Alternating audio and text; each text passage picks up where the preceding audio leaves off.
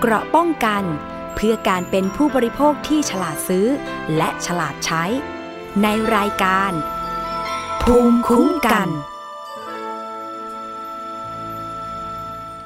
รายการภูมิคุ้มกันรายการเพื่อผู้บริโภคกับดิฉัน วิภาปิ่นแก้วค่ะ คุณผู้ฟังสามารถฟังและดาวน์โหลดรายการได้ที่ www.thaipbspodcast.com และแอปพลิเคชัน Thai PBS Podcast รวมไปถึงเพจ Facebook Thai PBS Podcast และสถานีวิทยุชุมชนที่เชื่อมโยงสัญญาณนะคะ วันนี้ค่ะประเด็นแรกเรามากันที่เรื่องบัตรทองค่ะ ก็ยังเป็นประเด็นอย่างต่อเนื่องนะคะ ซึ่งก่อนหน้านี้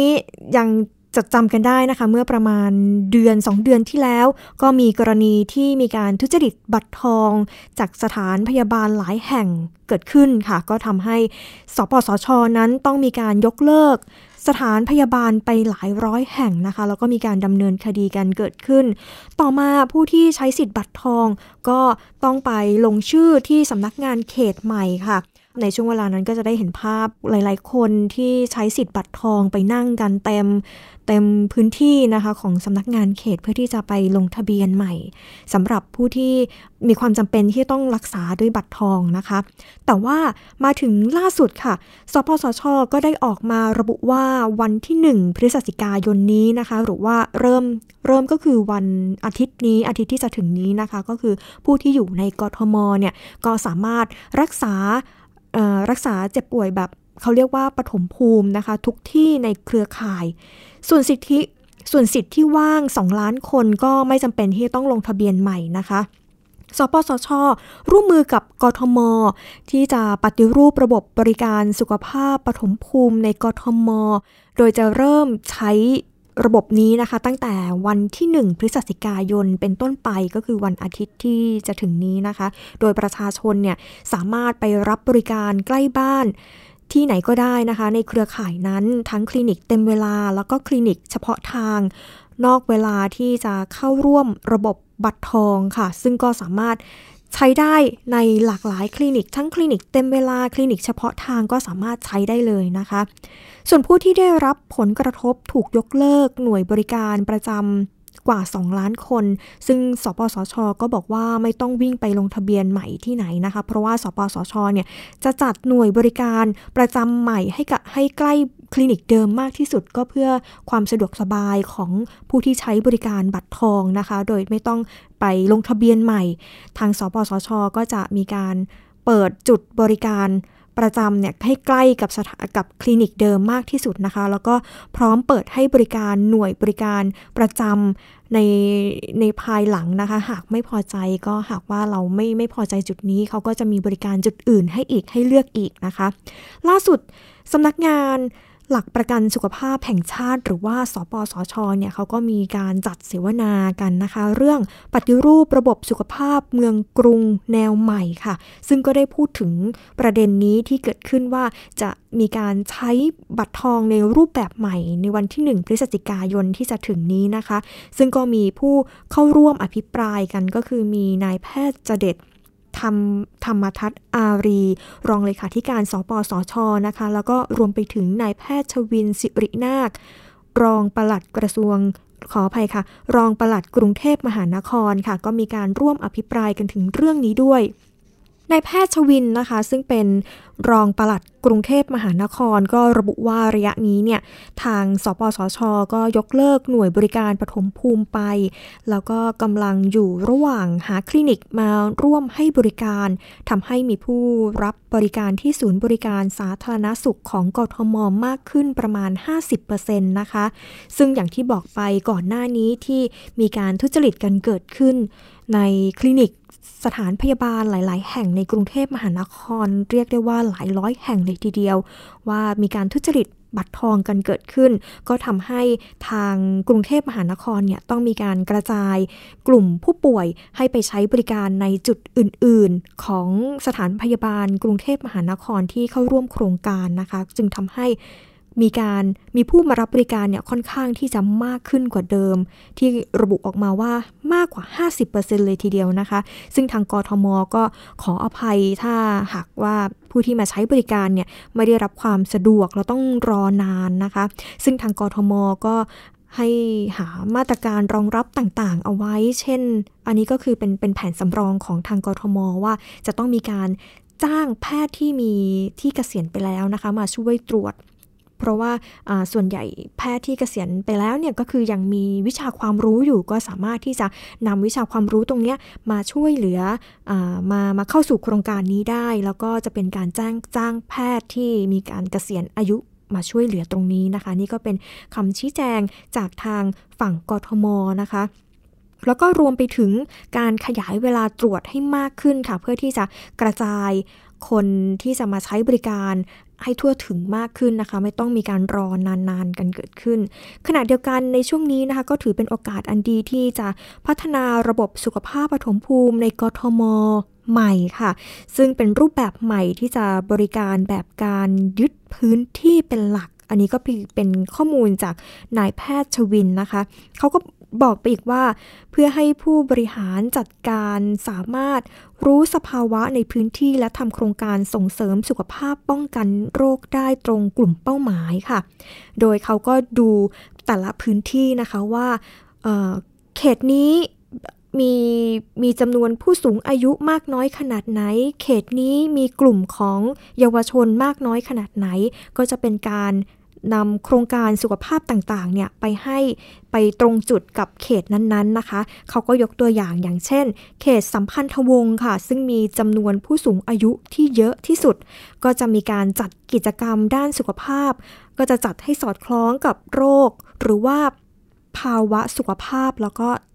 แต่มีความแตกต่างจากเขตอื่น ๆนะคะ อย่างที่บอกว่าเขาก็จะดูเป็นเขต ๆ ไป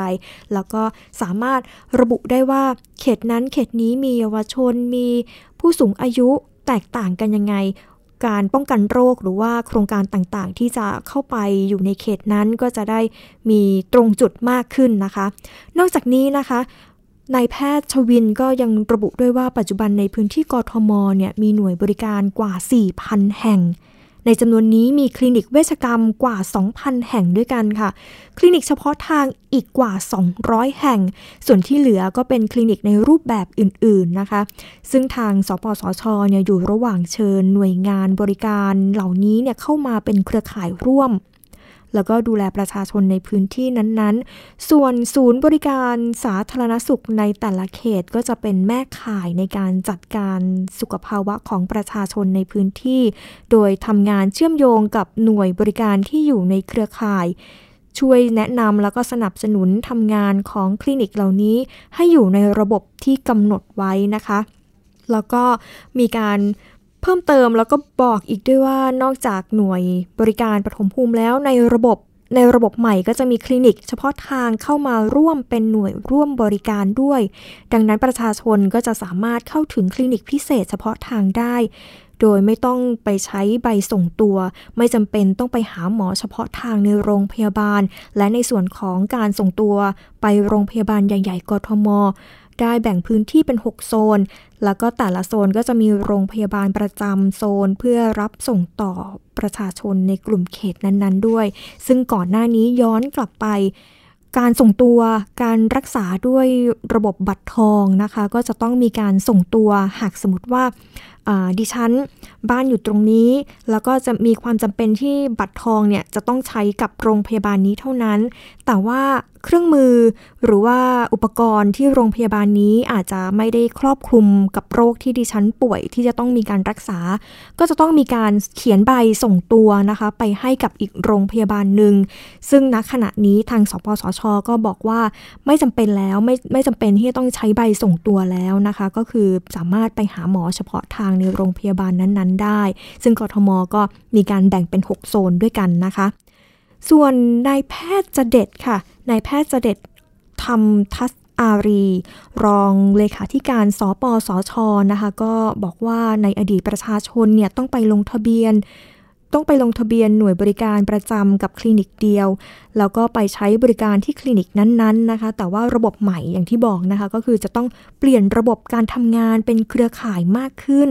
คลินิก ไม่ได้ทำงานเดี่ยวๆแล้วนะคะ โดยในเครือข่ายก็จะมีศูนย์บริการสาธารณสุขของกทม เป็นแม่ข่าย แล้วก็มีอีกสองส่วนอยู่ในเครือข่ายด้วยก็คือหน่วยบริการปฐมภูมิ ซึ่งก็คือหน่วยบริการปกติที่ประชาชนไปลงทะเบียนนั่นแหละค่ะ เป็นหน่วยบริการประจำแล้วก็มีการเพิ่มเข้ามาคือหน่วยร่วมบริการ เป็นคลินิกที่อาจจะให้บริการเฉพาะแบบเฉพาะบางช่วงเวลาหรือว่าคลินิก เฉพาะทางต่างๆนะคะ ซึ่งเข้ามาเป็นเครือข่ายทำงานร่วมกัน แล้วก็มีประชาชนสามารถไปรับบริการที่ไหนก็ได้ในเครือข่ายนี้นะคะ ก็คือไม่จำเป็นที่จะต้องไปใช้บริการใน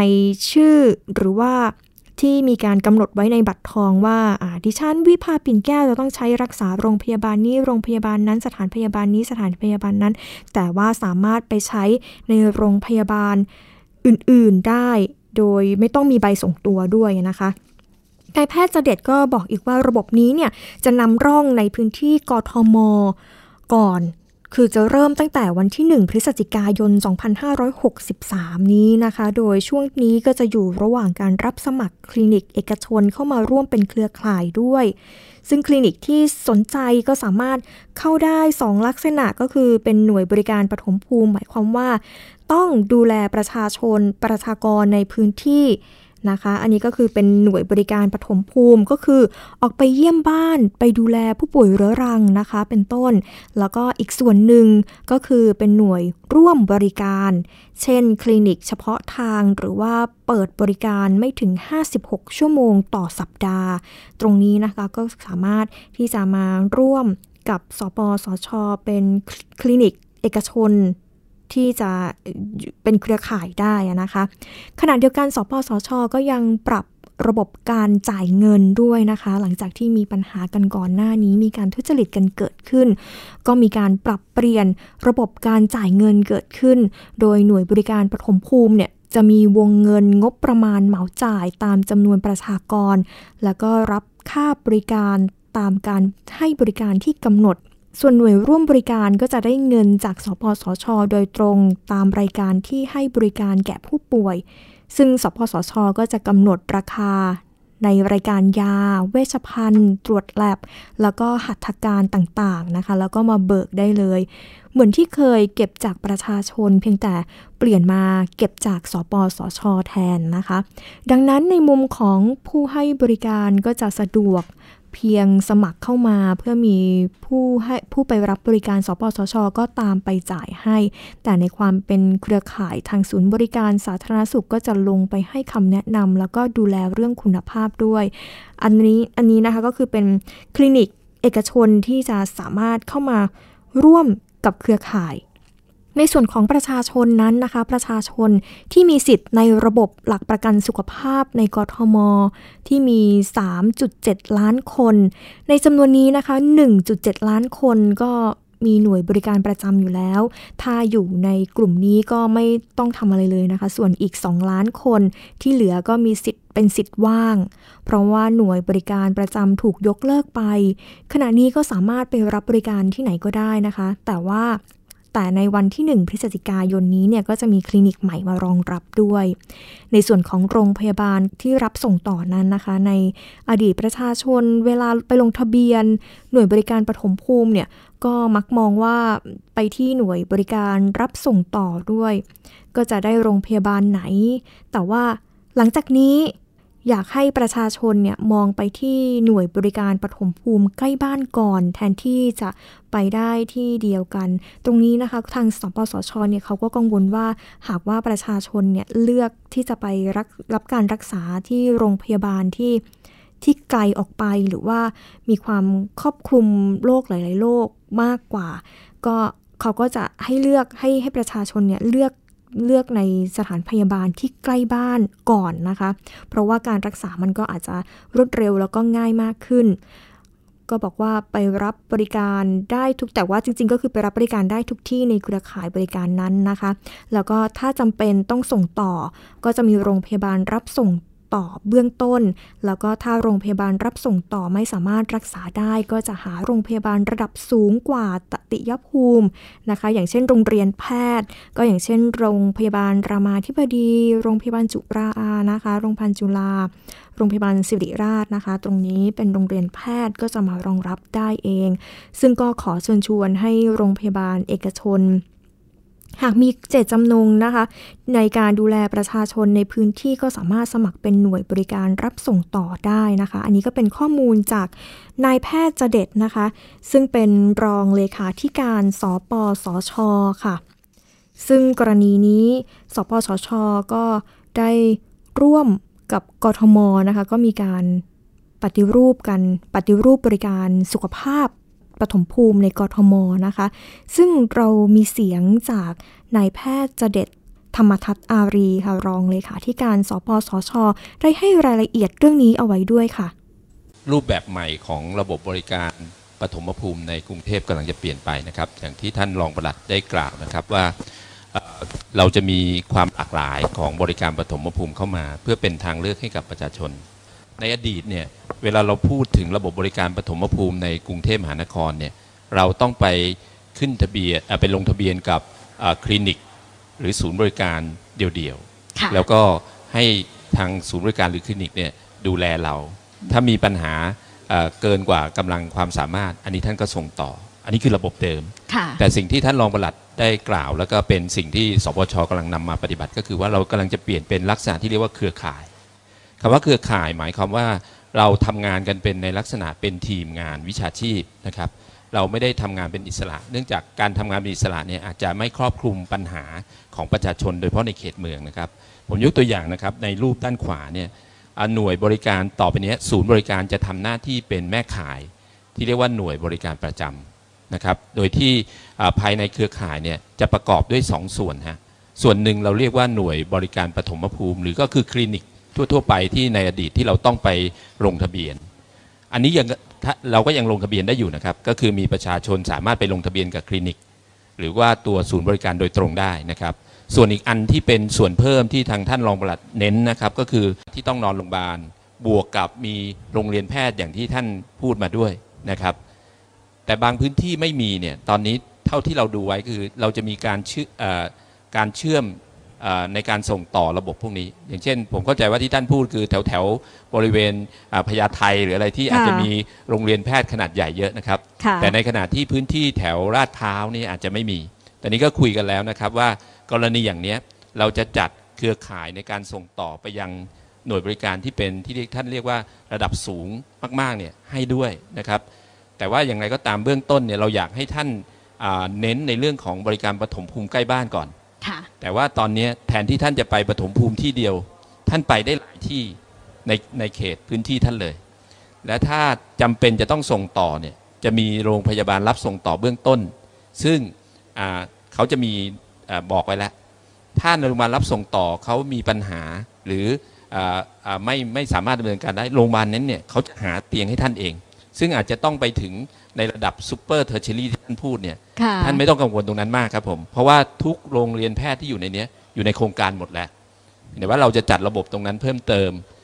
จริง ๆ อยากจะบอกกับเอ่อประชาชนอย่างนี้นะครับว่า เราอยากจะให้บริการในระดับที่เหมาะสมกับประชาชนที่มีความเจ็บป่วยในระดับนั้น ค่ะ ท่านลองคิดดูนะครับ บางทีไข้หวัดเราต้องไปโรง โรงพยาบาลขนาดใหญ่เนี่ยโอ้โหมันโอ้ไปปมันฐมรอภูมินานก็พมากอเลยค่ะไม่ต้องรทั้องๆที่นาจนริงๆเนี่ยค่ะไปแค่โรงพยาบาลปฐมภูมินี้อาจจะมีประสิทธิภาพประสิทธิผลมากกว่า แต่อย่างไรก็ตามอันนี้เราเข้าใจนะครับ แล้วเราพยายามจะปรับรูปแบบบริการของเราเนี่ยให้สอดคล้องกับความต้องการของประชาชนให้ได้มากที่สุดแต่ ก็ต้องเข้าใจว่าด้วยความแออัดหรือว่าข้อข้อจำกัด เราจะมีการจัดระบบการส่งต่อให้มีประสิทธิประสิทธิภาพนะครับ คือในอดีตเนี่ยคนเอ่อประชาชนที่ลงหน่วยบริการปฐมภูมิเนี่ยมักจะมองไปที่หน่วยรับส่งต่อ ที่ค่ะเป็นลักษณะที่เรียกว่าเรียกว่า super sup super tertiary เลย ก็หมายความว่าเป็นโรงเรียนแพทย์เลย ตอนนี้เราอย่างที่ท่านรองปลัดได้เรียนเพิ่มเติมนะครับ เราจะปรับระบบใหม่ เป็นเรื่องของเป็นการเรียกว่าโซน หรือเป็นพื้นที่ค่ะให้เป็น 6 พื้นที่ ในแต่ละพื้นที่เนี่ยจะมีอ่าโรงพยาบาลที่ให้บริการที่กรณีเราเจ็บป่วยจนกระทั่งต้องพักรักษาตัวในโรงพยาบาลได้มากขึ้นนะครับ ส่วนหนึ่งในบางพื้นที่เนี่ยจะมีเอ่อ โรงพยาบาลที่ให้บริการการรักษาอ่าที่ต้องนอนโรงพยาบาล บวกกับมีโรงเรียนแพทย์อย่างที่ท่านพูดมาด้วยนะครับ แต่บางพื้นที่ไม่มีเนี่ยตอนนี้เท่าที่เราดูไว้คือเราจะมีการเชื่อเอ่อการเชื่อมเออในการส่งต่อระบบพวกนี้ อย่างเช่น ผมเข้าใจว่าที่ท่านพูดคือแถวแถวๆบริเวณอ่าพญาไทหรืออะไรที่อาจจะมีโรงเรียนแพทย์ขนาดใหญ่เยอะนะครับค่ะแต่ในขณะที่พื้นที่แถวลาดพร้าวนี่อาจจะไม่มีแต่นี้ก็คุยกันแล้วนะครับว่า กรณีอย่างเนี้ยเราจะจัดเครือข่ายในการส่งต่อไปยังหน่วยบริการที่เป็นที่เรียกท่านเรียกว่าระดับสูงมากๆเนี่ยให้ด้วยนะครับ แต่ว่าอย่างไรก็ตามเบื้องต้นเนี่ยเราอยากให้ท่านอ่าเน้นในเรื่องของบริการปฐมภูมิใกล้บ้านก่อนค่ะแต่ว่าตอนเนี้ยแทนที่ท่านจะไปปฐมภูมิที่เดียว ท่านไปได้หลายที่ในในเขตพื้นที่ท่านเลย และถ้าจำเป็นจะต้องส่งต่อเนี่ยจะมีโรงพยาบาลรับส่งต่อเบื้องต้น ซึ่งอ่าเขาจะมีอา บอกไว้แล้ว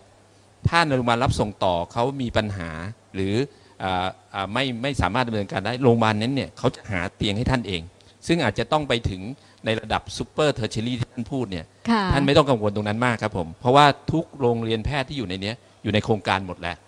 แต่ว่าเราจะจัดระบบตรงนั้นเพิ่มเติม จริง ๆ อยากจะบอกกับอ่าประชาชนอย่างนี้นะครับว่าเราอยากจะให้บริการในระดับที่เหมาะสมกับ ประชาชนที่มีความเจ็บป่วยในระดับนั้น ค่ะ ท่านลองคิดดูนะครับ บางทีไข้หวัดเราต้องไปโรงโรงพยาบาลขนาดใหญ่เนี่ยโอ้โหมันโอ้ไปปมันฐมรอภูมินานก็พมากอเลยค่ะไม่ต้องรทั้องๆที่นานจริงๆเนี่ยค่ะไปแค่โรงพยาบาลปฐมภูมินี้อาจจะมีประสิทธิภาพประสิทธิผลมากกว่า แต่อย่างไรก็ตามอันนี้เราเข้าใจนะครับ แล้วเราพยายามจะปรับรูปแบบบริการของเราเนี่ยให้สอดคล้องกับความต้องการของประชาชนให้ได้มากที่สุดแต่ ก็ต้องเข้าใจว่าด้วยความแออัดหรือว่าข้อข้อจำกัด เราจะมีการจัดระบบการส่งต่อให้มีประสิทธิประสิทธิภาพสูงขึ้น ก็คิดว่าจะแก้ปัญหาได้ดีขึ้นนะครับค่ะ อ่ากับท่านก็ยังไม่ต้องกังวลตรงนั้น ขอให้ลง primary care ที่ใกล้บ้านก่อนนะครับผม ค่ะนั่นก็เป็นเสียงของนายแพทย์เจเด็ดนะคะ รองเลขาธิการสปสชค่ะ ซึ่งก็ได้พูดถึงรายละเอียดที่วันที่ 1 พฤศจิกายนนี้นะคะ ที่ก็จะเริ่มใช้สิทธิ์บัตรทองในเขต กรุงเทพมหานครได้ค่ะ โดยที่เขาเข้าตรวจที่เครือข่ายหน่วยบริการชุมชนอบอุ่นได้ทุกแห่งนะคะ โดยที่ไม่ต้องระบุโรงพยาบาลนั้นๆนะคะ ว่าจะต้องรักษาที่โรงพยาบาลนี้อย่างเดียวแต่ว่าบัตรทองต่อไปนี้ในเขตกรุงเทพมหานครก็สามารถใช้ได้ในหน่วยบริการทุกแห่งทั่วกรุงเทพมหานครค่ะ มากันที่อีกเรื่องหนึ่งค่ะ แพทย์ผิวหนังนะคะ ก็เตือนยาคุมกำเนิดบทใส่แชมพู ไม่ช่วยรักษาโรค ผมร่วง ผมบางนะคะนายแพทย์นรงอภิกุลวณิชค่ะรองอธิบดีและโฆษกกรมการแพทย์กระทรวงสาธารณสุขก็เปิดเผยเรื่องนี้ว่า ก่อนหน้านี้นะคะก็คือมีข่าวเผยแพร่ทางสื่อสังคมออนไลน์ โดยระบุว่าถ้าอยากเร่งให้ผมยาวหรือว่าแก้ผมร่วงเนี่ย ก็ให้เอายาคุมกำเนิดเนี่ยมาบดใส่แชมพู แล้วก็เอามาสระผมนะคะ อันนี้ก็คือมีการเผยแพร่ในสื่อสังคมออนไลน์กันเยอะนะคะ ก็ทำให้หลาย ๆ คนที่อาจจะไม่ได้มีการตรวจสอบเนี่ยไปทำตามได้ โดยโฆษกกรมการแพทย์ก็ได้ออกมาระบุนะคะ บอกว่า จากการตรวจสอบยาคุมกำเนิดแบบเม็ดที่ได้รับความนิยมมากที่สุดนะคะ ก็คือชนิดฮอร์โมนรวม ซึ่งประกอบด้วยฮอร์โมน 2 ชนิดก็คือเอสโตรเจน แล้วก็โปรเจสตินนะคะฮอร์โมนเอสโตรเจนเนี่ยก็มีคุณสมบัติยับยั้งการตกไข่ ยับยั้งการสร้างฮอร์โมนแอนโดรเจน แล้วก็ฮอร์โมนเพศชายที่ทำให้เกิดภาวะผมบางจากพันธุกรรมนะคะ ส่วนฮอร์โมน โปรเจสตินมีคุณสมบัติยับยั้งฮอร์โมนแอนโดรเจนแอนโดรเจนนะคะ ที่ทำให้เกิดภาวะผมบางจากพันธุกรรม ปกติยาคุมกำเนิดเนี่ยก็จะดูดซึมทางระบบอาหาร ไม่มีรายงานทางการแพทย์ว่าจะมีการดูดซึมทางหนังศีรษะนะคะ การนำยาคุมกำเนิดเนี่ยไปใช้ ไปใช้ผิดวิธีก็จะทำให้เกิดผลเสียมากกว่าผลดีค่ะ ซึ่งก็ระบุออกมาแล้วนะคะ ว่าคือทางการแพทย์เนี่ยไม่พบว่ามีการดูดซึมทางหนังศีรษะ ก็คือส่วนใหญ่ยาคุมพวกนี้นะคะ ก็คือจะเป็นการกินเข้าไปในร่างกายนะคะ ซึ่งแพทย์หญิงมิ่งขวัญวิชัยดิตนะคะ ผู้อำนวยการสถาบันโรคผิวหนังก็กล่าวว่าโรคผมบางจากพันธุกรรมเนี่ยเกิดจากหลายปัจจัยด้วยกันไม่ใช่ ไม่ใช่จากปัจจัยเรื่องฮอร์โมนเอนโดรเจนอย่างเดียว เช่นปัจจัยทางพันธุกรรม รวมถึงปัจจัยอื่น ๆ ที่ยังไม่สามารถทราบสาเหตุได้แน่ชัดนะคะ ด้วยเหตุนี้เองก็การรักษาด้วยการใช้ยาทา หรือว่ายารับประทานที่ต้านฮอร์โมนเอนโดรเจน อาจจะไม่ได้ให้ผลในผู้หญิง ให้ผลในผู้หญิงนะคะสำหรับผู้ชายก็ไม่ควรใช้ยาคุมกำเนิดในการรักษา เพราะอาจทำให้เกิดผลข้างเคียงได้ค่ะ ผลข้างเคียงตัวนี้ก็คือ มีเต้านมเต้ามีขนาดเต้านมที่ใหญ่ขึ้นนะคะพบว่าจากหลักฐานการศึกษาทางการแพทย์ก็มีการใช้ยาทาเอสโตรเจนในผู้หญิงที่มีภาวะผมบางจากพันธุกรรม แต่ก็ไม่ทำให้ผมขึ้นมาก นอกจากนี้นะคะการใช้ยาคุมกำเนิดบดผสมในแชมพู อาจจะมีการดูดซึมที่หนังศีรษะได้ ก็คือตรงนี้คุณหมอก็บอกว่ามันมีการดูดซึมที่หนังศีรษะได้ แต่ว่าก็คือไม่ไม่ดีเท่ากับการที่ทานทายานะคะ แต่ว่ากลับจะทำให้ปริมาณยาคุมกำเนิดเนี่ยลดลง พร้อมกับแชมพูสัมผัสหนังศีรษะในระหว่างในระยะเวลาจำกัด ก่อนที่จะถูกล้างออกไปเนี่ย ดังนั้นนะคะการดูดซึมจึงน้อยกว่าการที่ทายา หรือการรับประทานยา ประสิทธิภาพในการต้านฮอร์โมนเอนโดรเจนนะคะลดลง ซึ่งผออสถาบันโรคผิวหนังก็ระบุว่าการศึกษาทางการแพทย์ที่พบว่ายาต้านฮอร์โมนเอนโดรเจนเนี่ยชนิดอื่นนอกจากนอกเหนือจากยาคุมกำเนิดแล้วนะคะ อาจจะใช้ได้ผลในผู้หญิงบางรายที่มีโรคผมบาง ทางพันธุกรรมได้ค่ะ แต่ว่ายาที่รับประทานเข้าไปเนี่ยนะคะ ยาเหล่านี้เนี่ยยังไม่ได้รับการจัดให้อยู่ในมาตรฐานการรักษา แล้วก็ห้ามใช้ในหญิงวัยเจริญพันธุ์ที่มีโอกาสจะตั้งครรภ์เพราะจะเป็นอันตรายแก่ทารกในครรภ์ด้วยค่ะ ซึ่งแพทย์หญิงมิ่งขวัญก็ระบุอีกว่าจากหลักฐานการศึกษาเปรียบเทียบระหว่างผู้ที่รับประทานยา อย่างเดียวกับ การรับประทานยาร่วมกับยาคุมกำเนิดเนี่ยผลการศึกษา ไม่พบว่าการรับประทานยาคุมกำเนิดช่วยให้ผมขึ้นมากขึ้นนะคะสำหรับผู้ที่มีปัญหาผมร่วง ผมบางก็มีการแนะนำให้ปรึกษาแพทย์ผู้เชี่ยวชาญ เพื่อที่จะรับการรักษาที่ถูกต้อง ก็จะมีก็จะดีกว่าที่จะทำตามความเชื่อที่ถูกแชร์แชร์ส่งต่อกันไปนะคะ เรื่องนี้นะคะก็คือหลาย ๆ คนก็อาจจะนำไปทำตามแล้วนะคะ แต่ก็คือมีคำยืนยันจากแพทย์ ก็ระบุว่ามันไม่ได้ช่วยการรักษาโรคผมร่วงหรือว่าผมบางได้นะคะ มีคำยืนยันออกมาจากสถาบันโรคผิวหนัง แล้วก็รวมไปถึงรองอธิบดี แล้วก็โฆษกกรมการแพทย์กระทรวงสาธารณสุขที่ออกมาเผยแพร่เรื่องนี้นะคะ ที่มีการพูดถึง ซึ่งหลายๆ คนก็อาจจะมองว่าสามารถทำได้ แต่ว่าทางการแพทย์เนี่ยก็ยืนยันมีคำยืนยันออกมาแล้วนะคะ มากันที่อีกเรื่องหนึ่งค่ะ ก็มีการตั้งข้อสังเกตกันนะคะ ถึงว่าผู้สมัครของกสทช ด้านผู้บริโภคเนี่ยมีผู้สมัครสูงสุดนะคะ ซึ่งก็อาจจะมีการตั้งข้อสังเกตนะคะ ซึ่งคุณสารี อ่องสมหวังนะคะเลขาธิการมูลนิธิเพื่อผู้บริโภคอยู่ในสายกับเราแล้วนะคะ สวัสดีค่ะ สวัสดีค่ะค่ะค่ะจากนาทีนี้ที่มีการเปิดเผยรายชื่อผู้สมัครของกสทช แล้วพบว่าด้านผู้บริโภคมีผู้สมัครสูงสุดนะคะ ตรงนี้มันสะท้อนอะไรบ้างเหรอคะ ก็ต้องเรียนว่าสายทั้งหมดเนี่ยมันมีเจ็ดด้านนะฮะ ซึ่งทั้งหมดเนี่ยแปดสิบคนในเจ็ดด้าน แบ่งเป็นด้านกระจายเสียง กิจการโทรทัศน์ กิจการโทรคมนาคม แล้วก็วิศวกรรมกฎหมายเศรษฐศาสตร์ แล้วก็ตัวผู้บริโภค ซึ่งก็พบว่าผู้บริโภคเนี่ยสมัครมากสุดอย่างที่ผู้ดำเนินรายการได้ได้เรียนคุณผู้ฟังนะฮะก็คือ 21 คนใน 8 80 คน เพราะนั้นในส่วนผู้บริโภคเนี่ยก็เรียกว่าสมัครเกินหนึ่งในสี่ของทั้งหมดนะฮะ ซึ่งโดยสัดส่วนเนี่ย ด้านที่สมัครน้อยที่สุดเนี่ย เป็นด้านเศรษฐศาสตร์นะฮะเจ็ดคนแล้วก็ด้านกระจายเสียงก็เจ็ดคน โทรทัศน์เนี่ยแปดแล้วก็กิจการโทรคมนาคมสิบเอ็ดวิศวกรรมสิบสองกฎหมายสิบสี่แต่ขณะที่ผู้บริโภคเนี่ยไปยี่สิบเอ็ดคน ถ้าถามว่า เอ๊ะทำไมคนถึงสมัครผู้บริโภคเยอะ คือคือก็ต้องเรียนว่าจริง ๆ มันก็เป็นข้อดีนะฮะเพราะทุกคนก็เป็นผู้บริโภค แต่ว่า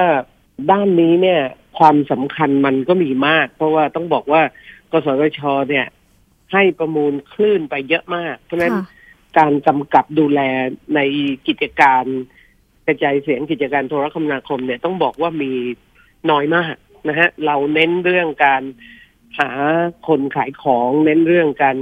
คนให้บริการเน้นเรื่องโอเปอเรเตอร์มาตลอดในสองสามยุคที่มีกสทชเนี่ย เพราะฉะนั้นเอ่อ ยุคนี้เนี่ยเรียนคิดว่าเรื่องการคุ้มครองผู้บริโภคน่าจะเป็นประเด็นสำคัญด้วย เพราะว่าคลื่นเราก็ประมูลไปเอ่อเรียกว่าหมดแล้วอะนะฮะ ตอนนี้ถึง 5G แล้วเนี่ย เพราะฉะนั้นในส่วนนี้เองเนี่ยก็น่าการกำกับดูแลน่าจะมีความสำคัญ เอ่อก็ต้องเรียนว่าคนที่สมัครเนี่ย บางคนเนี่ยเอ่อเดียนเองไม่เคยรู้จักชื่อเลยค่ะนะคะ ซึ่งทำงานคุ้มครองผู้บริโภคมา30ปี นะคะ แต่ว่าหลายคนก็รู้จักค่ะ หลายคนก็รู้จักเคยได้มีผลงานเรื่องการคุ้มครองผู้บริโภคก็มีนะคะ เพราะฉะนั้นจริง ๆสิ่งที่เราอยากเห็นเนี่ยก็คือว่าด้านคุ้มครองผู้บริโภค ซึ่งน่าจะเป็นกำลังหลักที่จะทำให้อีกหกด้านสนับสนุนการคุ้มครองผู้บริโภคเนี่ยจะมีความสำคัญนะคะ เพราะว่าอย่างที่เรียนก็คืออยุคที่ผ่านมาเนี่ย มัน เรียกว่ามันมีลักษณะของการประมูลใบอนุญาต การเรียกว่าเราเอ่อทำเรื่องใบอนุญาตเนี่ยไปเยอะเพราะฉะนั้นยุคนี้เนี่ยน่าจะเป็นยุคที่มีการทำเรื่องการคุ้มครองผู้บริโภคมากขึ้นนะคะ แล้วก็บางท่านก็เรียนก็อาจจะเห็นว่าสมัครมาหลายครั้งนะคะ จริง ๆ ในส่วนองค์กรผู้บริโภคเอง เราก็คิดอยู่เหมือนกันว่า จริง ๆ เราอยากฟังวิสัยทัศน์ของคนที่ทำงานเรื่องการคุ้มครองผู้บริโภคเนี่ยแหละค่ะว่าไม่แน่เราอาจจะกำลังคุยกันอยู่นะฮะ ยังไม่ได้ตัดสินใจทีเดียวว่าเราอยากเปิดให้มีการคล้ายๆกับชี้แจงวิสัยทัศน์กับผู้บริโภคหรือประชาชนในส่วนด้านการคุ้มครองผู้บริโภค หรือส่งเสริมสิทธิเสรีภาพของประชาชนนะคะ ซึ่งกลุ่มนี้ก็แข่งขันกันมากทีเดียวใน 21คนเนี้ยเราเขาต้องการเพียงหนึ่งคนเท่านั้นเองค่ะอืมค่ะแสดงว่าต่อจากนี้ประชาชนก็จะถูกคุ้มครองด้านผู้บริโภคดีขึ้นไหมคะเพราะว่ามีคนมาสมัครในด้านนี้แบบเยอะมากเลยทีเดียวแสดงว่าการคัดสรรก็ต้องแบบใช่ว่ามีคุณภาพ คือยังไงมันก็ได้คนเดียวนะคะค่ะแล้วก็ก็ต้องบอกว่าจริง ๆ กรรมการสรรหาชุดที่จะเลือกทั้งเจ็ดด้านเนี้ยเอ่อส่วนใหญ่เอ่อทั้งหมดนะฮะไม่พูดว่าส่วนใหญ่ไม่ได้ก็คือทั้งหมดเนี่ยเป็นคนที่อยู่ใน ระบบทั้งหมด คือเขาก็เรียกกันว่าเจ็ดอรหันต์นะนะฮะ อย่างเช่น ตัวแทนของตุลาการตัวแทนของหน่วยงานต่างๆ เนี่ย ซึ่งก่อนหน้าเนี้ยการสรรหากสชเนี่ยจะมีตัวแทนขององค์กรผู้บริโภคเข้าไปมีส่วนร่วมด้วยค่ะ ซึ่งเที่ยวนี้เนี่ยเราก็ไม่ได้มีตัวแทนของเราที่จะไปคัดสรรเลย เพราะฉะนั้นคนที่อาจจะเรียกว่ามีชื่อเสียงหรือคนที่ เป็นที่รู้จักของหน่วยงานราชการดิฉันก็คิดว่าน่าจะได้เปรียบมากกว่าค่ะอย่างตอนนี้ไม่มีการคัดสรรมานานสักกี่ปีแล้วนะคะ ขณะนี้น่าจะเกินอ่าวาระในการดำรงตำแหน่งหกปีแล้วนะคะ ก็น่าจะยุอ่าเรียนคิดว่าประมาณสักแปดปีแล้วมั้งฮะค่ะ ประมาณนั้น ซึ่งก็เรียกว่าเราไม่ได้เอ่อมีข่าวที่แล้วเลือก แต่ว่าก็ไม่ได้เอ่อ มีการเห็นชอบโดยกสช ซึ่งจริงชุดนี้เรียนก็แปลกใจนิดหน่อยนะคะเพราะว่ากฎหมายเนี่ยก็ทำใหม่แล้ว แล้วกฎหมายก็เท่าที่ทราบเนี่ย ก็ผ่านกรรมาธิการผ่านสภาผู้แทนราษฎรวาระหนึ่งไปแล้ว ตั้งกรรมธิการแล้วกรรมธิการดูเสร็จแล้วรอเข้าวาระสองสามเรียนไม่มั่นใจว่าผ่านวาระสองสามแล้วยังนะ แต่ถ้าฟังรัฐมนตรีดีเนี่ยก็ทราบว่ามันผ่านไปแล้ว เพราะฉะนั้นเนี่ย โดยหลักจริง ๆ มันก็ควรจะเลือกโดยใช้กติกาใหม่ค่ะแต่ว่าตอนนี้มันก็ยังไม่ได้ใช้กติกาใหม่ ซึ่งถ้าเอ่อมีกติกาใหม่เนี่ยเอ่อการมีส่วนร่วมของผู้บริโภคเนี่ยก็ดีกว่าชุดที่เอ่อใช้เลือกในปัจจุบันนะคะค่ะอย่างก่อนหน้านี้ได้มีการอ่าให้ผู้สมัครเขาได้มาแบบพูดนโยบายอย่างที่ที่เขาจะทำอะไรอย่างนี้ ก่อนหน้านี้มีเคยมีมั้งไหมคะก่อนก่อนหน้านี้เคยมีจัดค่ะ เคยมีจัดที่ให้ เรียกว่าเอ่อทุกด้านนะฮะจริง ๆ เราเชิญทุกด้าน ไม่ใช่เฉพาะด้านผู้บริโภคให้มีการมาแสดงวิสัยทัศน์นะคะค่ะแล้วก็ตอนที่แสดงวิสัยทัศน์เนี่ยก็เปิด เรียกว่าเปิดเผย เพราะฉะนั้นทุกคนก็สามารถที่จะฟังวิสัยทัศน์ของแต่ละคนได้ การสรรหาตรงนี้อะค่ะ คือจะมีเกิดขึ้นในวันไหนล่ะคะเออเรียนไม่แน่ใจเรื่องกรอบเวลา แต่ค่ะคิดว่าขณะนี้เนี่ย วันที่ 28 ตุลาเนี่ย คือเมื่อวานเนี่ยเป็นวันสุดท้ายที่ปิดรับสมัคร เพราะนั้นรายชื่อคงไม่มีใครเพิ่มแล้ว ซึ่งตอนนี้เนี่ยก็มี 80 คนนะคะ แล้วก็ 21 คนเป็นผู้บริโภค 29 คนเป็นนายทหารและนายเอ่อและตำรวจนะคะ ซึ่งอ่อก็ผู้หญิงก็อาจจะไม่เยอะนะคะ บางด้านเนี่ย ก็เรียกว่ามีผู้หญิงหนึ่งคนในอ่อเจ็ดคนอะไรเงี้ยค่ะ ซึ่งเรียนคิดว่าสัดส่วนพวกนี้ก็คงน่าจะเป็นประเด็นสำคัญ ค่ะ ก็อย่างเช่นอะด้านด้านกระจายเสียงเนี่ยก็มีผู้หญิงหนึ่งคนนะฮะ ด้านกิจการโทรทัศน์ก็เอ่อมีศาสตราจารย์ ดรพิรงรองรามสูตรนะคะ ที่เรียนรู้จักค่ะแล้วก็ด้านกิจการโทรคมนาคมเนี่ย ไม่มีผู้หญิงเลยค่ะ แล้วก็มีอดีตกสทชสมัครนะคะ อดีต เลขาธิการกสชสมัคร แล้วก็มีคุณประเสริฐอภิบุญญา ซึ่งก็เคยเป็นรองเลขาธิการ แล้วก็เคยเป็นอาจจะเรียกว่าเป็นเขาเรียกอะไรนะฮะกรรมการประเมินผลของกสทชค่ะ แล้วก็ด้านวิศวกรรมเนี่ย ก็ไม่มีผู้หญิงเลยนะคะ ด้านกฎหมายเนี่ยก็ไม่มีเลยเช่นเดียวกันนะคะ ส่วนด้านเศรษฐศาสตร์เนี่ย ด้านด้านเศรษฐศาสตร์เนี่ยพอพอมีให้เห็นค่ะ ด้านเศรษฐศาสตร์นะคะ ที่เป็นผู้หญิงเนี่ยก็มีอยู่ท่านเดียวเหมือนกันไอ้สองท่านค่ะสองท่านค่ะ ส่วนด้านผู้บริโภคเนี่ยก็ผู้หญิงก็มีอดีตที่เรียนทราบว่าเขาผ่านกรรมการสิทธิมนุษยชนนะฮะ ก็คือคุณอาริวันจตุทอง แล้วก็ ศาสตราจารย์ ดรปริชาติสองฮะแล้วก็ผู้ช่วยศาสตราจารย์ ดรสุนทรีทัพทิมไทย ซึ่งคนนี้ก็ทำงานด้านคุ้มครองผู้บริโภคสื่อ แล้วก็มีคุณตอบพงษ์นะฮะที่เรียนรู้จักเนี่ย เป็นนายกสมาคมคนตาบอดก็เท่าที่พอรู้จักเอาแล้วมีท่านรักษาเกชาแฉฉายด้วยฮะค่ะ แล้วก็มีคุณวุฒิพรเดี่ยวพาณิชย์ซึ่งคุณวุฒิพรเนี่ยก็เ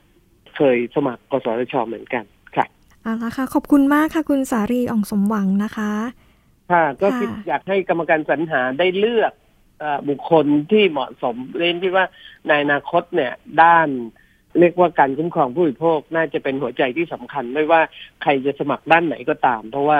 คลื่นเราก็อาจจะไม่มีประมูลแล้วถูกไหมฮะ เพราะฉะนั้นเนี่ยการกำกับดูแลการคุ้มครองผู้บริโภคเนี่ย น่าจะเป็นหัวใจที่สำคัญของ การคัดเลือกกสทชในสมัยหน้านี้นะคะ ในสมัยนี้นะคะค่ะค่ะขอบคุณค่ะค่ะขอบคุณค่ะค่ะนั่นก็เป็นเสียงของคุณสารีอ่องสมหวังเลขาธิการมูลนิธิเพื่อผู้บริโภคนะคะ ก็ได้พูดถึงการตั้งข้อสังเกตว่าผู้สมัครกสทชเนี่ยด้านผู้บริผู้บริโภคเนี่ยมีผู้สมัครสูงสุดนะคะ ซึ่งก็อาจจะเป็นทิศทางที่ดีก็ได้นะคะว่าอ่าการคุ้มครองผู้บริโภคทางด้านเนี้ยก็อาจจะดีขึ้นเรื่อย ๆ ค่ะ ช่วงคิดก่อนเชื่อค่ะกับดรแก้วกังสดานอัมภัย นักพิษวิทยาและคุณชนาทิพย์ไพพงศ์ค่ะ มาจะมาพูดถึงตอนเล่าทำให้แค่เมาแล้วปวดหัวเท่านั้นหรือไปติดตามค่ะ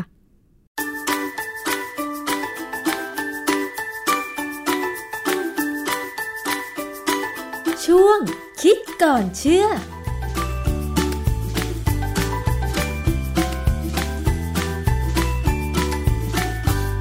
พบกับช่วงคิดก่อนเชื่อกับดร.แก้วกังสดาลอำไพ นักพิษวิทยาและดิฉันชนาธิป ไพรพงศ์นะคะ วันนี้มาพูดถึงเรื่องเครื่องดื่มที่มีแอลกอฮอล์ค่ะ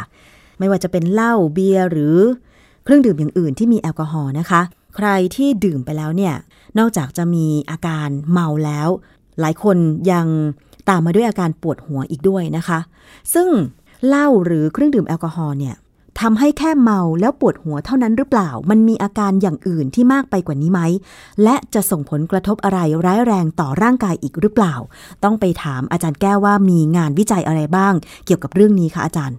ครับ คือเหล้าเนี่ยนะ เวลาเราดื่มเหล้าเนี่ยฝรั่งเขาใช้คำว่า intoxicate intoxicate ก็คือทำให้เกิดพิษ ค่ะผมจำได้วันวันหนึ่งผมนั่งรถเมย์ของที่อเมริกาเนี่ยไอ้เกรฮาวอะรถรถระหว่างรัฐอะนะฮะพ ผมก็มองไปที่ป้ายที่เขาเขียนไว้เนี่ยเขาบอกว่า do not intoxicate ผมก็สงสัย เอ๊ะทำไมมันติดป้ายอย่างนี้วะ intoxicate มันคืออะไรค่ะก็เลยต้องไปถามเพื่อนฝรั่งเขาก็อธิบายให้ฟังว่าห้ามกินเหล้าบนรถเมล์อ๋อ แต่เขาไม่ได้พูดตรงๆว่าเป็นเครื่องดื่ม ใช่ไหมเออคะคือแอลกอฮอล์ทุกอย่างอะเป็น intoxicate คือมันทำร้ายตัวเองคล้ายๆอย่างนั้นนะนะมเพราะว่าเออใช่ศัพท์ดีฮะครับศัพท์นี่เป็นศัพท์ที่ดูดีนะฮะค่ะอันนี้เหล้าเนี่ยที่บอกว่ากินแล้วมักจะปวดหัว แต่บางคนไม่ปวดนะ คนที่ไม่ปวดหัวเนี่ยเป็นเพราะว่าระบบเผาผลาญเขาดีอืมแต่บางคนพันธุกรรมเนี่ยทำให้เผาผลาญไม่ค่อยดี มันก็จะปวดหัว เพราะว่าเหล้าเนี่ยโดยธรรมชาติแล้ว เรารู้ว่ามันเป็นเอทานอลหรือว่าเอทิลแอลกอฮอล์อะไรก็ตามเนี่ยนะคือตัวสารตัวเนี้ยมันมีคาร์บอนแค่สองอะตอม แล้วพอมันเข้าไปในร่างกายเราเนี่ยไปถึงตับเนี่ยตับเอามันไปเปลี่ยนเป็นอะเซติลโคเอนไซม์ A เจ้าอะเซติลโคเอนไซม์ A เนี่ย จริงๆ แล้วมันเป็นตัวกลางในการใช้พลังงานของกลูโคส คือจากกลูโคสน้ำตาลกลูโคสที่มาจากข้าวเนี่ย มันจะต้องถูกเปลี่ยนไปเป็นอะเซติลโคเอนไซม์ A ค่ะเหล้าเรากินเข้าไปได้ได้เอทิลแอลกอฮอล์เนี่ยก็เปลี่ยนไปเป็นอะเซติลโคเอนไซม์ A เพราะฉะนั้นเหล้านี่จะให้พลังงานเหมือนกับอืมกินข้าว ก็ถึงบอกว่ามันเป็นยอดข้าวอ๋อนะค่ะฮะแล้วพลังงานจากแอลกอฮอล์เนี่ยสูงกว่ากินข้าวด้วย ว้าว ค่ะ เพราะฉะนั้น ปัญหาของคนกินเหล้าก็คือ ถ้ากินเหล้าดักเนี่ยเขาจะอิ่มค่ะอิ่มพลังงานพออิ่มพลังงานก็ไม่กินอาหาร กินแต่เหล้าพอไม่กินอาหารก็ขาดอาหารค่ะก็จะกลายเป็นคนที่มีตับไม่แข็งแรงคือร่างกายจะไม่แข็งแรงแต่ไม่มีพลังงานอ๋อและถึงจุดหนึ่งอวัยวะก็เสื่อมก็จะเสียแล้วก็จะตายอืมไปเร็วนะค่ะฮะแต่ว่าถ้าคนกินเหล้าเป็นเนี่ยเขาก็จะกินเพื่อช่วยกระตุ้นน้ำย่อยเหล้าเนี่ย มันมีคุณสมบัติอันหนึ่งที่สำคัญ คือเขาใช้คำว่าเป็นซิคริโตกอกคือเป็นสารที่กระตุ้นน้ำย่อยในกระเพาะอาหารอืมดังนั้นเนี่ยฝรั่งเขาจะกินข้าวกันก่อน แล้วก็ลงท้ายด้วยการดื่มเหล้าหรือกาแฟค่ะทั้งเหล้าและกาแฟเนี่ยมีคุณสมบัติในการกระตุ้นน้ำย่อยออกมาค่ะนะฮะอันนี้เป็นข้อดีของเขา แต่ว่าบางคนเนี่ยกินเหล้าเยอะกินถึงกินอาหารบ้างก็ตามเนี่ย ร่างกายเนี่ย ถ้าเรากินอาหารบ้าง มันจะพยายามใช้พลังงานจากอาหารค่ะ ส่วนเอทานอลเนี่ยจะถูกเอาไปสร้างเป็นไขมันแทนค่ะ อาจารย์ถามอย่างนี้ได้ไหม สมมุตินะคะว่าถ้าเราดื่มเครื่องดื่มแอลกอฮอล์ไม่ว่าจะเป็นเหล้าหรือเบียร์เนี่ย ถ้าจะให้มีประโยชน์ แต่อันนี้ไม่ได้ส่งเสริมนะ ถ้าจะให้มีประโยชน์ในฐานะที่แอลกอฮอล์ช่วยกระตุ้นน้ำย่อยก็คือว่าต้องกินหลังกินข้าวใช่ไหมอาจารย์ ครับต้องต้องทำอย่างนั้นนะอืฮะมและอยากกินมากค่ะ คือ WHO เนี่ยองค์การอนามัยโลกเนี่ย เคยเอางานวิจัยมาพูด ในนามของขององค์การเลยนะ ว่าดื่มเหล้าวันละดริงช่วยให้ร่างกายเนี่ยสุขภาพดี ซึ่งมันก็มีงานวิจัยที่เขาทำนะว่า เออ คนพวกเนี้ยการย่อยดี อันที่สองเส้นเลือดใสสะอาดเมื่อตายโดยอุบัติเหตุนะคือเขาบอกว่าคนคนที่กินเหล้าเนี่ย ความที่เหล้าเนี่ยมันสามารถมันมันเป็นแอลกอฮอล์แอลกอฮอล์เนี่ยเป็นตัวทำละลายคอเลสเตอรอลที่ดีค่ะ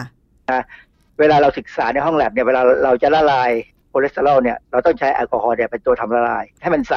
เพราะฉะนั้นแอลกอฮอล์ในเลือดเนี่ยมันก็จะไปดึงคอเลสเตอรอลออกมาจากผนังเส้นเลือดอืมนะโอกาสที่จะมีปัญหาจากคอเลสเตอรอลก็จะต่ำลง ซึ่งเขาบอกว่าหลักฐานก็คือศพคนที่ตายด้วยอุบัติเหตุ และเป็นคนที่มีประวัติดื่มเหล้าเนี่ยนิดๆนะไม่ได้ดื่มมากอะนะดื่มแบบวันละเขาใช้คำว่า drink อะนะนิดหนึ่งคือประมาณแก้วเล็ก ๆ เนี่ย จะมีเส้นเลือดทั้งร่างกายเนี่ย สะอาดค่ะซึ่ง ผมไม่เห็นด้วยนะ เพราะว่าอะไรรู้ไหมเพราะว่าเหล้าเนี่ย กินดื่มเข้าไปแล้วเนี่ย มันจะเป็นมันจะเสพติดค่ะมันจะต้องเพิ่มปริมาณไปเรื่อยอืมๆมันไม่มีทางหรอกที่จะหยุดแค่นั้นค่ะจะสังเกตคนไทยเนี่ย เริ่มดื่มเหล้าประมาณพอเข้ามัธวัยยมรุ่นเพื่อนผมหลายคนเนี่ยดื่มเหล้าแล้วแล้วมันก็เพิ่มไปเรื่อยๆยิ่งพอเข้าวิศวะได้นะคนไหนเข้าวิศวะ ก็จะดื่มหนักขึ้น แล้วลงเอยเนี่ยมาตายที่หกสิบเป็นแถวอะอืมเพราะมันจะเพิ่มไปเรื่อยๆเรื่อยๆนะฮะอันนี้ ประเด็นที่น่าสนใจคือว่าเออผมไปค้นจากข้อมูลของ National Institute on Alcohol Abuse and Alcoholism หน่วยงานนี้เป็นหน่วยงานระดับชาติ ซึ่งทำหน้าที่เกี่ยวกับศึกษาเกี่ยวกับเรื่องการติดเหล้าและการเป็นป่วยเป็นโรคพิษสุราเรื้อรังเนี่ย ในปี 2007 เนี่ยเขามีบทความหนึ่งเรื่องแอลกอฮอล์เมตาบอลิซึมalcohol metabolism ก็คือการการเปลี่ยนแปลงแอลกอฮอล์ในร่างกายเราเนี่ยนะฮะค่ะ เป็นบทความที่พูดถึงว่า ถ้าเรากินเหล้าเยอะๆเนี่ย ปกติเหล้าเนี่ย เวลาดื่มเข้าไปเนี่ยเอทานอลเนี่ย มันจะถูกเอนไซม์ตัวหนึ่งเปลี่ยนเอทานอลไปเป็นสารชื่ออะเซตาลดีไฮด์จากอะเซตาลดีไฮด์เนี่ยก็จะเปลี่ยนไปเป็นอะเซติลโคเอนไซม์ A แล้วเอาไปใช้เป็นพลังงาน แต่ถ้าเรากินเหล้ามากเกินไปเนี่ยไอเอนไซม์ที่จะมาใช้เปลี่ยนเป็นสารสองตัวที่ผมว่าเนี่ยนะมันจะทำงานไม่ทันค่ะจากนั้นเนี่ย เซลล์ตับเนี่ยจะใช้เอนไซม์อีกชุดหนึ่ง เป็นเอนไซม์กลุ่มที่เราเรียกว่าไซโตโครม P450 มาทำงานมาเปลี่ยนแปลง เพื่อจะเอาคือจริงๆเนี่ยร่างกายต้องการจะกำจัดเอทานอลออกจากร่างกายเราเพราะมันเป็นสารแปลกปลอมค่ะนะฮะมันไม่ใช่ไม่ใช่สารอาหารจริงอือฮึๆแต่ว่ามันใช้เป็นสารอาหารได้พอสมควรในระดับหนึ่งเพราะฉะนี้การที่เราใช้ไอไซโตโครม P450 เนี่ย มันมีตัวหนึ่งก็คือกลุ่มกลุ่มย่อยของเขาเนี่ยเขาเรียกว่า 2E1 ถ้าไปถามพวกที่เรียนทางด้านพิษวิทยา หรือทางด้านเภสัชวิทยาเนี่ยเขาจะรู้เลยว่า P450 to P2E1 เนี่ย มันสำคัญยังไงค่ะมันเป็นมันเป็นเอนไซม์ที่เป็นตัวเปลี่ยนยาหลาย ๆ ตัวที่อยู่ในร่างกายเราเนี่ย เรากินยาเข้าไปเพื่อบำบัดโรคค่ะแต่ถึงจุดหนึ่ง เราต้องเอายาที่ออกจากร่างกายค่ะเราจะใช้ไซโตโครม P450 2E1 เนี่ย เป็นตัวเอายาออกจากร่างกายอืมคือแอลกอฮอล์ก็ใช้เอนไซม์ตัวนี้เหมือนกันค่ะเพราะฉะนั้น ถ้าสมมติว่าเราดื่มเหล้าเยอะ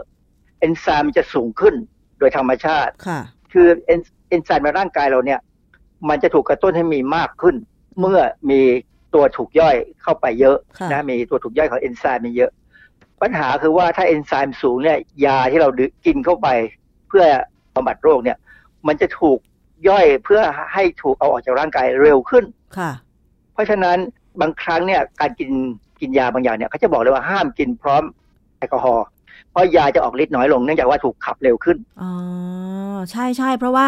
คำเตือนเวลาเราไม่สบายแล้วต้องรับยาต้องกินยาเนี่ย คุณหมอที่โรงพยาบาลก็เตือนเป็นประจำนะคะ ว่างดเครื่องดื่มแอลกอฮอล์ในขณะที่กินยารักษาโรคอยู่อะค่ะอาจารย์อะแต่ทีนี้มันจะมีปัญหาอันหนึ่งเลยทันที เมื่อเราย้อนกลับไปดูว่าการรักษาแบบแผนแผนโบราณเนี่ยนะมันจะมียายาดองเหล้าเออ แล้วยาดองเหล้ามันก็มีแอลกอฮอล์อะค่ะคือเอทานอลนั่นแหละ แล้วไอ้ยานั้นมันจะมีผลไหมค่ะ คือในหลักการเนี่ย ยาบางอย่างเขาจะห้ามดองเหล้าเขาจะบอกว่าต้องต้มอย่างเดียว ยาบางอย่างต้องใช้กระสายตัวอื่นมาเป็นตัว ไม่ใช่กระสายเขาเรียกว่าอะไร เป็นตัวเป็นทำกาละรลายเข้าเนี่ยยาต้องใช้สารตัวอื่นอ่าฮะแล้วก็ถ้าบางบางสูตรเนี่ยนะโบราณมากๆบางทีใช้ใช้ปัสสาวะเด็กอะ่ะ เพราะฉะนั้นเนี่ยเขาบอกว่าความจริงมันน่าจะมีการศึกษาว่าพวกยาที่ต้องใช้แอลกอฮอล์ดองเหล้าเนี่ยนะตัวยาเนี่ยมันเป็นตัวยาที่ ถูกกำจัดออกจากร่างกายโดยใช้เซตโคม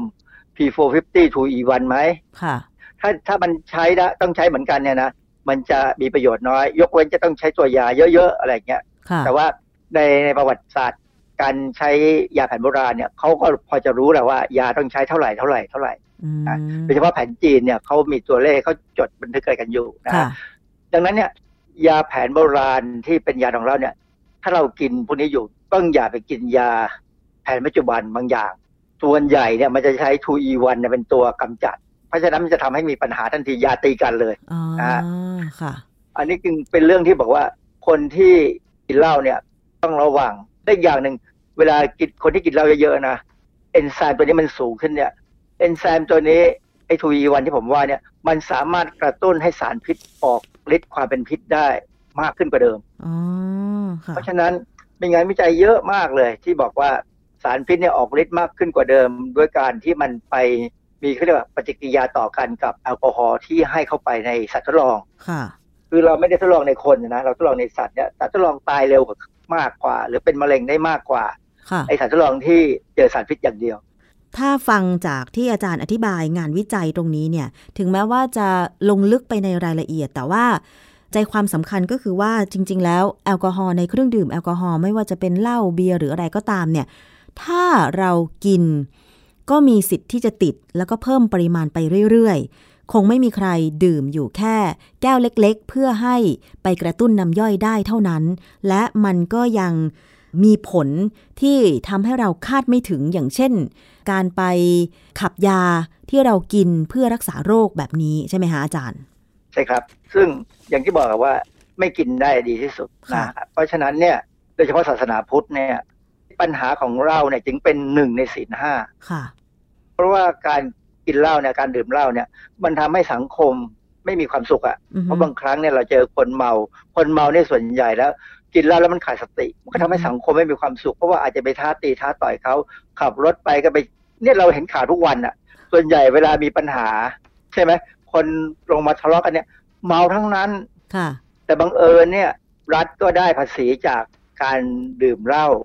ปีเป็นแสนล้านอะ ค่ะ มากจนเอามาให้ไทยพีบีเอสทำงานได้ อาจารย์นั่นเป็นส่วนหนึ่งที่อาจจะเรียกได้ว่า ขอนำภาษีในส่วนนั้นมาใช้ประโยชน์ผลิตสื่อดี ๆ ให้ประชาชนได้ทราบข้อมูลได้ติดตามใช่เลยหรือเปล่าผมผมก็ไม่ได้ว่าอะไร เพราะว่าถึงยังไงเขาก็ต้องดื่มยังไงมันก็เป็นแสนล้านอยู่นั่นแหละนะ มากกว่าภาษีน้ำมันกับเป็นบางปีนะผมฟังแล้ว คนไทยนี่ขับเคลื่อน ด้วยพลังงานแอลกอฮอล์อาจารย์ ถ้าอย่างนั้นจะให้ข้อคิดยังไง ถ้าสมมติว่า ถ้าใครได้ดื่มเครื่องดื่มแอลกอฮอล์ไปแล้ว แล้วก็ยังไม่สามารถที่จะเลิกได้อย่างเงี้ยอาจารย์ คือต้องมีสตินิดหนึ่งว่า ดื่มให้น้อยหน่อยนะฮะแล้วก็กินอาหารให้ครบถ้วน เพื่อถนอมตับ คือตัวที่จะมีปัญหามากที่สุดคือตับนะค่ะฮะและตับเนี่ยเป็นอวัยวะที่ทำทุกอย่างให้ร่างกาย เพราะฉะนั้นคนที่ดื่มเหล้า พอประมาณ แล้วก็กินอาหารดีกินดีอยู่ดีเนี่ยนะแปดสิบเก้าสิบเขาก็อยู่ได้ มีมีคนเยอะแยะที่ผมไม่อยากเอ่ยนามอะนะค่ะคนที่มีชื่อเสียงในสังคมอะเขาอยู่ได้นาน เพราะว่าเขาเขาดื่มเหล้าอ่าฮะเขาไม่ได้ให้เหล้ากินเราค่ะ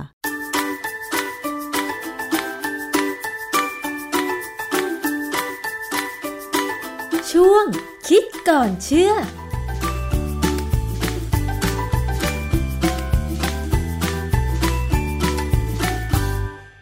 ค่ะเราก็ทำให้แค่เมาแล้วปวดหัวเท่านั้นหรือนะคะ ก็ได้ฟังช่วงคิดก่อนเชื่อกับดรแก้ว กังสดานอัมภัย นักพิษวิทยา แล้วก็คุณชนาทิพย์ไพพงศ์ก็ได้พูดถึงเรื่องนี้ไว้ค่ะสำหรับรายการภูมิคุ้มกันรายการเพื่อผู้บริโภควันศุกร์ที่ 30 ตุลาคมวันนี้นะคะ ต้องขอลาคุณผู้ฟังไปก่อนค่ะ ดิฉันวิภาปิ่นแก้ว สวัสดีค่ะ ติดตามรายการได้ที่ www.thaipbspodcast.com แอปพลิเคชัน Thai PBS Podcast หรือฟังผ่านแอปพลิเคชัน Podcast ของ iOS Google Podcast Android Podbean SoundCloud และ Spotify ติดตามความเคลื่อนไหวของรายการและแสดงความคิดเห็น โดยกดถูกใจที่ facebook.com/thaipbspodcast